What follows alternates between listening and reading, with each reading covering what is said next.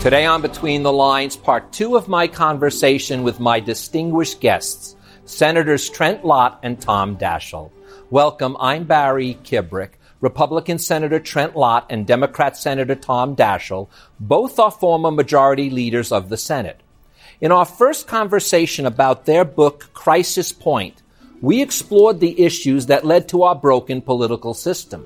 Now, in part two, we delve deep into what we and our government must do to fix it. I'm a writer today because I was a reader when I was 11 years old, and it was. You do need, uh, need you do not need to prove your state of happiness to anybody. Most of these speeches were as much as a month in preparation. The characters, the heroes in this book, are seekers of truth in, in a story that, that involves a lot of corruption. I don't get a chance to really talk about what's real, and uh, it's the perfect movie.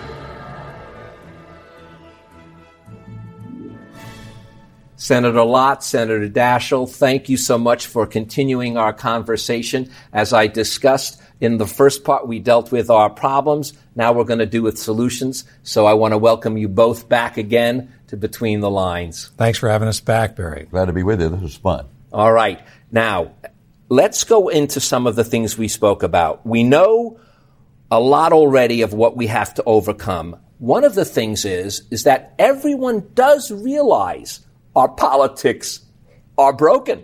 That we realize this, and yet there is a tremendous difficulty in what seems to almost be an simple solution, but maybe not an easy one. Well, I think that's right. I think the American people are wiser than we give them credit for sometimes. They understand that uh, these issues are, are, are ones that are not easily solved, even though there are there are a lot of things that we can do that uh, that really just require good leadership more than almost anything else. Leadership that brings us together, leadership that causes us to be inspired, leadership that recognizes the importance of good common ground and compromise. That's what the American people are looking for. They find that in their own lives, and they certainly find that in the way they look at good governance. A lot of what we recommend is not revolutionary. It's pretty sensible, commonsensical, if you will, like we think that Congress uh, should uh, work five days a week. Most Americans work five days a week. Uh, in Washington, that's where the job is. It's not back home. You're in Washington as a legislator. You can't do it part time. Five days a week, three weeks a month. The fourth week, go home to your district, your state, work the district. We think they should bring their families so that they're not always frustrated and worried about their families and not enjoying each other's company and getting to know each other. Now they don't really even know each other. And therefore, quite often, it's easier to dislike them. So th- that's the kind of thing that we're talking about uh, that we believe would change the whole uh, atmosphere in the Congress. You also said even the fact that the Senate is not on the same schedule as the House. So you don't even get to converse with your other compatriots in your own party that are representatives. Yeah. You only get to, if on that one day, be in the Senate. Yeah, and, and for the last couple of years, the House of Representatives has been in two weeks and out two weeks. I mean, that's half time, less than part time. This year they're going to be in session like 110 days or less because of snow. Uh, you can't do what needs to be done in terms of the legislative process, sending a bill to a subcommittee, having a hearing, having an investigation of what's happening or not happening, having amendments, having debate. The Senate is a great deliberative body, but do they really debate anymore? No. Do they hold the floor, as Tom advocates, when there's a so-called filibuster? and actually do a filibuster. Those are the kind of things that take time, and it wouldn't be that hard to go back to that. Many of the challenges we face, Barry, are not just Republican, Democratic, or hmm. conservative liberal. They're House Senate, they're White House Congress. I mean, the kind of communication that is so critical among the institutional uh, leadership is just not there today. We need much more of that. It isn't just a philosophical debate, it's an institutional challenge that we just haven't owned up to. But, gentlemen, you start a chapter with a quote from Aristotle Courage is the first of human virtues because it makes all others possible. Mm-hmm. And right now, as you indicate in Crisis Point, courage is almost considered a disability. It's considered a, a, almost like you're, you're, you're disloyal if you have the courage to even propose some of these things. So that goes back to the leadership question. amongst everyone the president, the leaders in both houses, and the leaders within the American people. We must have the courage to demand these simple changes, even if they're not physically easy. Our finest moments in history have been those moments when leaders have stepped up to the plate and shown real courage. We've written books about courage. We've written uh, about uh, the, the best leaders, and it was always clear they had the courage to do the right thing. We need that again today. And you both are very clear. We need them also to stop. We mentioned in the first segment, I brought up that silo effect where we're, we're all stuck in our leaders are in that same silo sometimes. So they're only listening to their own constituents, their own advisors. So it's, it's, it's that kind of, of, of leadership that we need where people are willing to step outside of their little cliques and really get down to business. You know, the president needs to talk to Congress. The Congress needs to talk to the president. Congressional leaders need to talk to each other. That doesn't happen when you're flying all over the country, raising money and keeping the schedules that a lot of them do today. Uh, what would be wrong with the president inviting the leadership up to Camp David uh, prior to the State of the Union to say, look, let's come up with a list of things that we can do together this coming year. It doesn't have to be the only list, but let's come up with a good, solid list of things and then use the State of the Union to announce to the country, this is what we've agreed to work on as the beginning. This is what we're going to do together this year. Can you imagine what the American people would say if, if that were the kind of thing we would be doing? They yearn for that kind of leadership, that kind of cooperation. And, Oh, go ahead. Senator. Well, I'm just going to say uh, quickly, uh, you know, one of the simple uh, suggestions we have in the book is that the Republicans and the Democrats, House and Senate, occasionally meet together and discuss an issue. On several occasions, when we were facing difficult uh, decisions or a crisis, we would meet in the old Senate, Senate chamber, close the door, and just get in there and talk amongst ourselves. The atmosphere was so different. And when, usually we'd come out with a solution. Well, that's exactly right. Mean, we don't see the kinds of joint caucuses. It's amazing when you bring everybody together. You know, for some reason, Trent says this so well. You know, once you've broken bread with uh, with somebody across the table, it's pretty hard to go down to the floor and call them a liar the next day. But we don't see the opportunities. Caucuses today become pep rallies where you rev up the team and you go out and charge and you're going to beat the other side. Well, that competition is good to a point, but there comes a time when you've got to bring people together and say, okay, we've already had our say. What are we going to do to solve this problem and move this country forward? That's what joint events can do. They can create the environment for that to happen. Well, you say that politics at its heart is chemistry. And chemistry is that X factor that turns this body of disparate voices into a community, which is again why I guess you're, you want to stay all in Washington a little bit so that you can break bread, you can have a drink, you can do certain things as that because if you don't have that chemistry bonding you as at least congressional leaders, if not at least as Americans, then you really are lacking that ability to get down to the nitty gritty to solve the problems without it being a burden on so much of what you have to think about in regards to your brand, your ideology, your constituency, but what again is best for the country. Well, and we, we give examples in the book, uh, you know, uh, good relationships, good chemistry leads to respect and trust and uh, cooperation. I remember one time uh, we had uh, late session and at night, uh, early evening, and Tom had a, a, small bill that was very important to him and his state of South Dakota. And uh, our friend John McCain put a hold on it and went to the airport and left town. Uh, I kept the Senate in session until he landed in Phoenix, Arizona, got him on the phone and said, Hey, John, you put a hold on this bill. Are you aware that this is what it does? And this is the Democratic leader's bill that's important for his state. We can't, we can't do that. We can't just block it with one senator. And he said, You're right. Okay. He withdrew the, the hold. We discussed it. It passed that night. That kind of relationship makes a huge difference in dealing with the bigger issues for the country and the world. Well, you know, though, this is the part that I'm most concerned with. As I said in the first segment, and we'll go back to the great uh, President Lincoln, where uh, this is a government of the people, by the people, for the people. And yet, the people right now feel that we are not a part of this government. And you say in the book that true leaders know that people need a sense of ownership, a reason to be invested in the outcome. And right now, we're at that critical point, that crisis point, where we're not feeling that. I know even I, I, when I res- correspond with my House of Representatives, with my senators, I'm getting a form letter. I'm, get, I'm not feeling like I'm part of the system. That's more dangerous than any terrorist act we have to worry about. No, you're absolutely right. We've got to build trust and faith in governance because without that, you can't you can't really expect this democratic republic to flourish.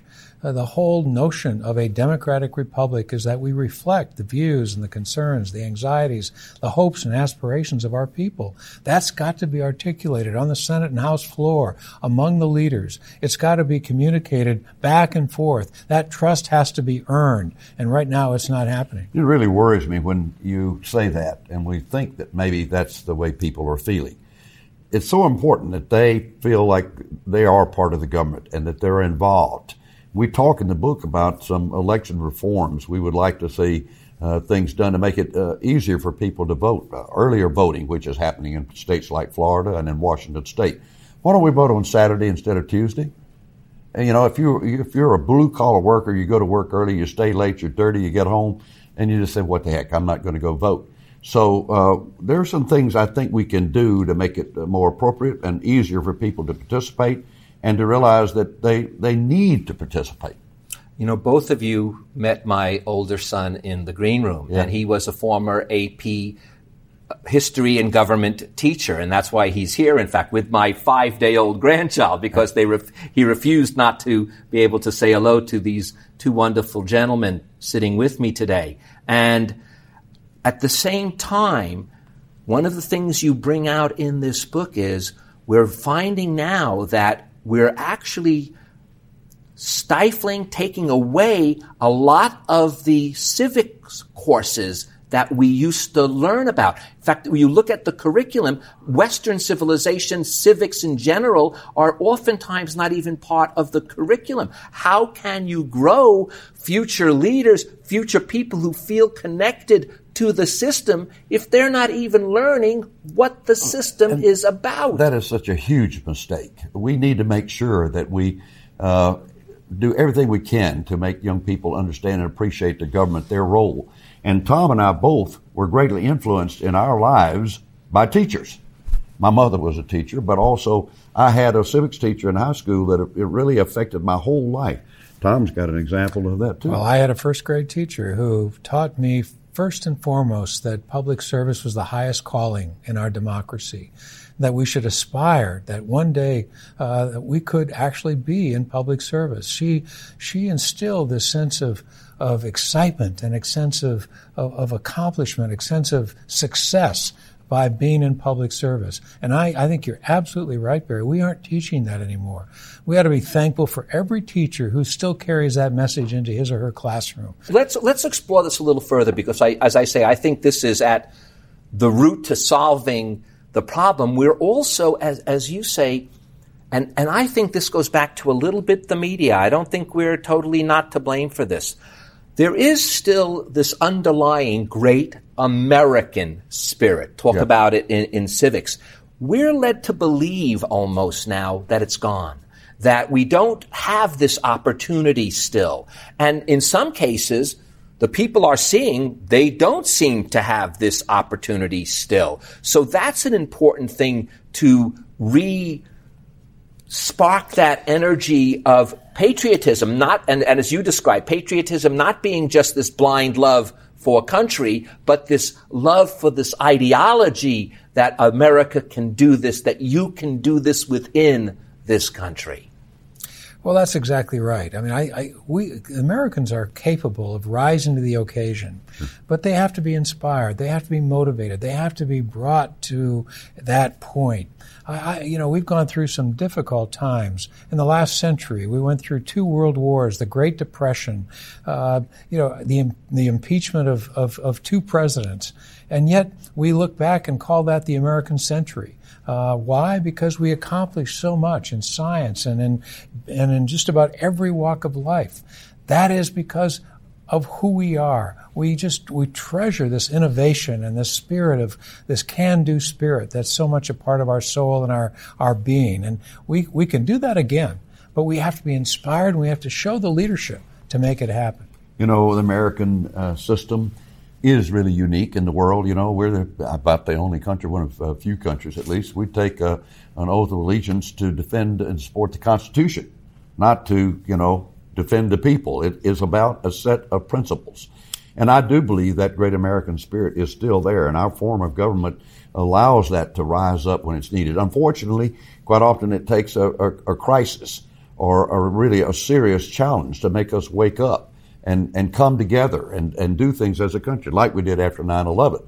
And maybe that's where we are now. Maybe we're at a cross, cross point. In this weird election we're seeing this year, maybe, maybe we better look at what's, what's being said, uh, what's happening in the elections this year. Uh, the candidates that are leading the pack. There is frustration. There is anger. But what is the solution?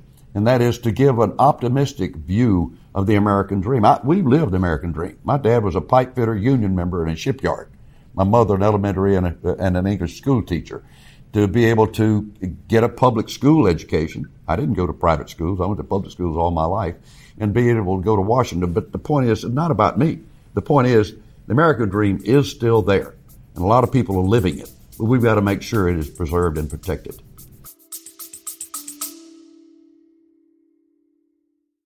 Join us each week on the Well Beyond Medicine podcast as we explore the 80% of child health impacts that occur outside the doctor's office. Listen and subscribe at nemourswellbeyond.org, where you'll hear pediatric experts, researchers, and policymakers from around the world discussing ways they are revolutionizing children's health. I'm your host, Carol Vassar. Let's go. Let's go.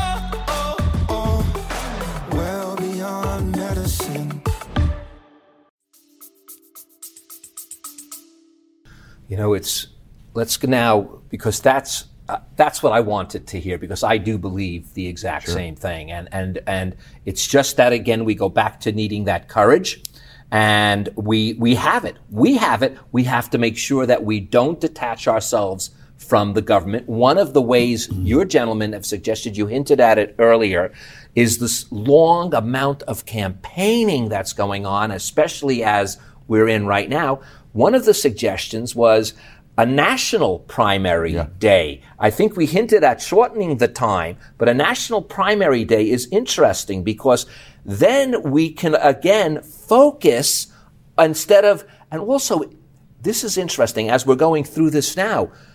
You may start voting by who's winning rather than by who's so, you know, who you really believe should be in there. So if we have it on one day, that would help. You also talked about electronic voting. There's many ways we could even improve the process of that institution. Well, we've got to deal with the fact that more and more people are choosing not to vote. And when they do that, they cede the authority, the opportunity to choose the direction of our country uh, to the others who do.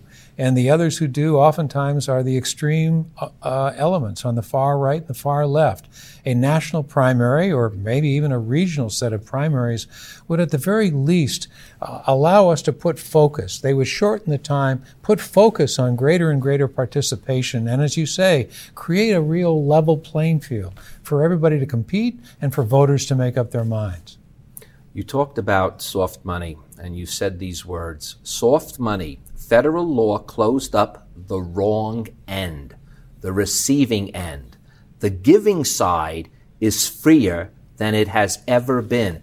And this is again where I think the people are feeling out of the loop because what did you say? I think it was fewer than 200 donors Well, I'll read it. A recent study found that 60% of the money spent by super PACs on both sides came from fewer than 200 donors. Yep. Now, that may not be a monarchy, but that's very close to an oligarchy. Yeah, I mean, we've got to be very careful about that. We're very uncomfortable with that. These super PACs really bother me. Right now, in the Republican uh, campaigns, you've got super PACs criticizing people really that uh, we thought were friends. They're going after each other, negative, and it's almost always negative. And you don't know for sure uh, who they came, who it came from, or, where it's going. And by the way, sometimes even the candidates that are supposed to be benefiting from the super PAC are hurt by what they do. Uh, so we do believe that at least you should disclose, you should have transparency and instant reporting about who's contributing and what it's going for. Oh, the exact number in that study is 154. 154 families provided the majority of funding in the super PAC uh, world today. On both sides. On both sides. And that says everything you need to know about the corrosive effect of politics today. Another part that I find corrosive, I'm going to level with you, gentlemen, and I know you do too. The size of the bills. I am going to have a guest on later who, not today, but in, in the future, who actually compiled the Bill of Rights, the Declaration of Independence, and the entire Constitution. And it's about this thick. Between the IRS and the Affordable Care Act, you can build a tower that probably can reach to the moon. Now, both of you even joke, and I, both of you did this. So when that, when, when it was said that, you know, you first passed the law before you, then you'll get a chance to understand it. Why can't we simply make a bill focused on one issue clearly in a page or two? What is up with that? Well, there's so many. One of my favorite uh, illustrations of that is Trent and I were both around when we passed the last Tax Simplification Act in 1986. Do you know, Barry, that we've amended the Tax Simplification Act over 8,000 times since that law was passed? You amended the Tax Simplification Act over 8,000 times since 1986. Well, it, it's just got ridiculous, the size of them. But it, it's reflective of the size of the government. The government, now, this is where I begin to sound like a conservative Republican. The government is so big, so out of control, so into everything in our lives, so many regulations, so many taxes, so many tax credits on the other side of that ledger. But these bills are so big because, first of all, you got uh, very ingenious staff uh, that uh, are able to build on them and expand them, and you don't always know exactly what they're doing because this section refers to another section and another bill. It gets to be a way to hide things, and I, I know that happened too. So, uh, you know, it's easier said than done, but a little more simplification across the board would probably serve us well. But you know, something we both feel very, very strongly about, and we haven't talked about it enough yet, is this need to go back to regular order. You know, one of the reasons why these bills are so big is because they pass so few. They put them all together. They call them omnibus bills, and that, that, that word is almost meaningless, but it's omnibus means an everything bill because they look for vehicles where they can put it all together so that when they can actually pass something, they've got it all done. Uh, it may be an appropriations bill, but it may be about five or ten authorization bills, and it may be and tax bills and tax bills and everything all in one package. And I guarantee you, there isn't a legislator in Washington that has read that Oh, that bill when they vote on it. So they're voting blindly. They don't know what the fine print looks like, and they don't know what's really inside. They're told this is what it does. They vote. I think it's just an absolute horrific uh, way to legislate and to, to, to run this country, but that's what's going on today. The good news is they did get a bill done that kept the government operating right at the end of the year this past year. But it was all 12 appropriations bills that fund the government See, agencies. Th- uh, Lots that's, of that, tax that's got policies. to stop. Lot- Gentlemen, that has got to stop. Yeah. If that doesn't stop, Yeah. we're, how can we regain? You want to regain the American people back involved in their government. You make those bills simple. Not simple because we can't understand them. Simple because you can't even read them. So simple. And then vote on one bill. We don't like the way you vote. We then could vote you out. Now we can't. We're, we're losing. We're what's the scariest part is because this is such a good democratic republic, we're giving up Absolutely. our power. Yeah, exactly. Absolutely. That's why we talk about, that. that's what we mean by regular order, going back to bringing up individual bills, having them debated, voted on. Uh, Mitch McConnell and Harry Reid, the, the, leaders in the Senate, have both said they want to try to do that this year. It's going to be hard to do because the year is a political year and it's so compacted. Same thing in the House. At least the Speaker has been saying that the, the members have to have, I think it's two days or a, a, period of time to take a look at these bills. But uh, that won't work. They're just too massive. The, the, better way to do it is do individual bills. Well, gentlemen, you, I'm going to end on this note because, as I said, these are the solutions. American ingenuity, we still do have it, and it is within our power as individual citizens. This is what you write, and as a collective citizenry to change our course. Thank you, Senator Lott. Thank you, Senator Daschle, for helping us see the crisis point so that we can make these changes. It was a pleasure having you. Great to be with you, Barry. Thank you. Enjoyed it. My pleasure. And thank you guys for joining us. Now, before Senators Lott and Daschle leave, I'd like to leave you with these few more words from Crisis Point so that we can regain the power. It is not only within our power to change things, it is our duty. We must work at it and fight for it. There is too much at stake. We have the tools, we have the resilience, and we have the motivation. It is in our hands. I'm Barry Kibrick. Between our hands, we have the tools, we have the resilience, and the motivation to overcome our broken politics. It is our power and it is our responsibility. Thank you, gentlemen, so much. It was a true honor. Thank you very much, Barry. Thanks for listening. If you enjoyed this podcast and want to hear more, please subscribe or become a patron of the show at barrykibrick.com to keep it going every week. Thank you.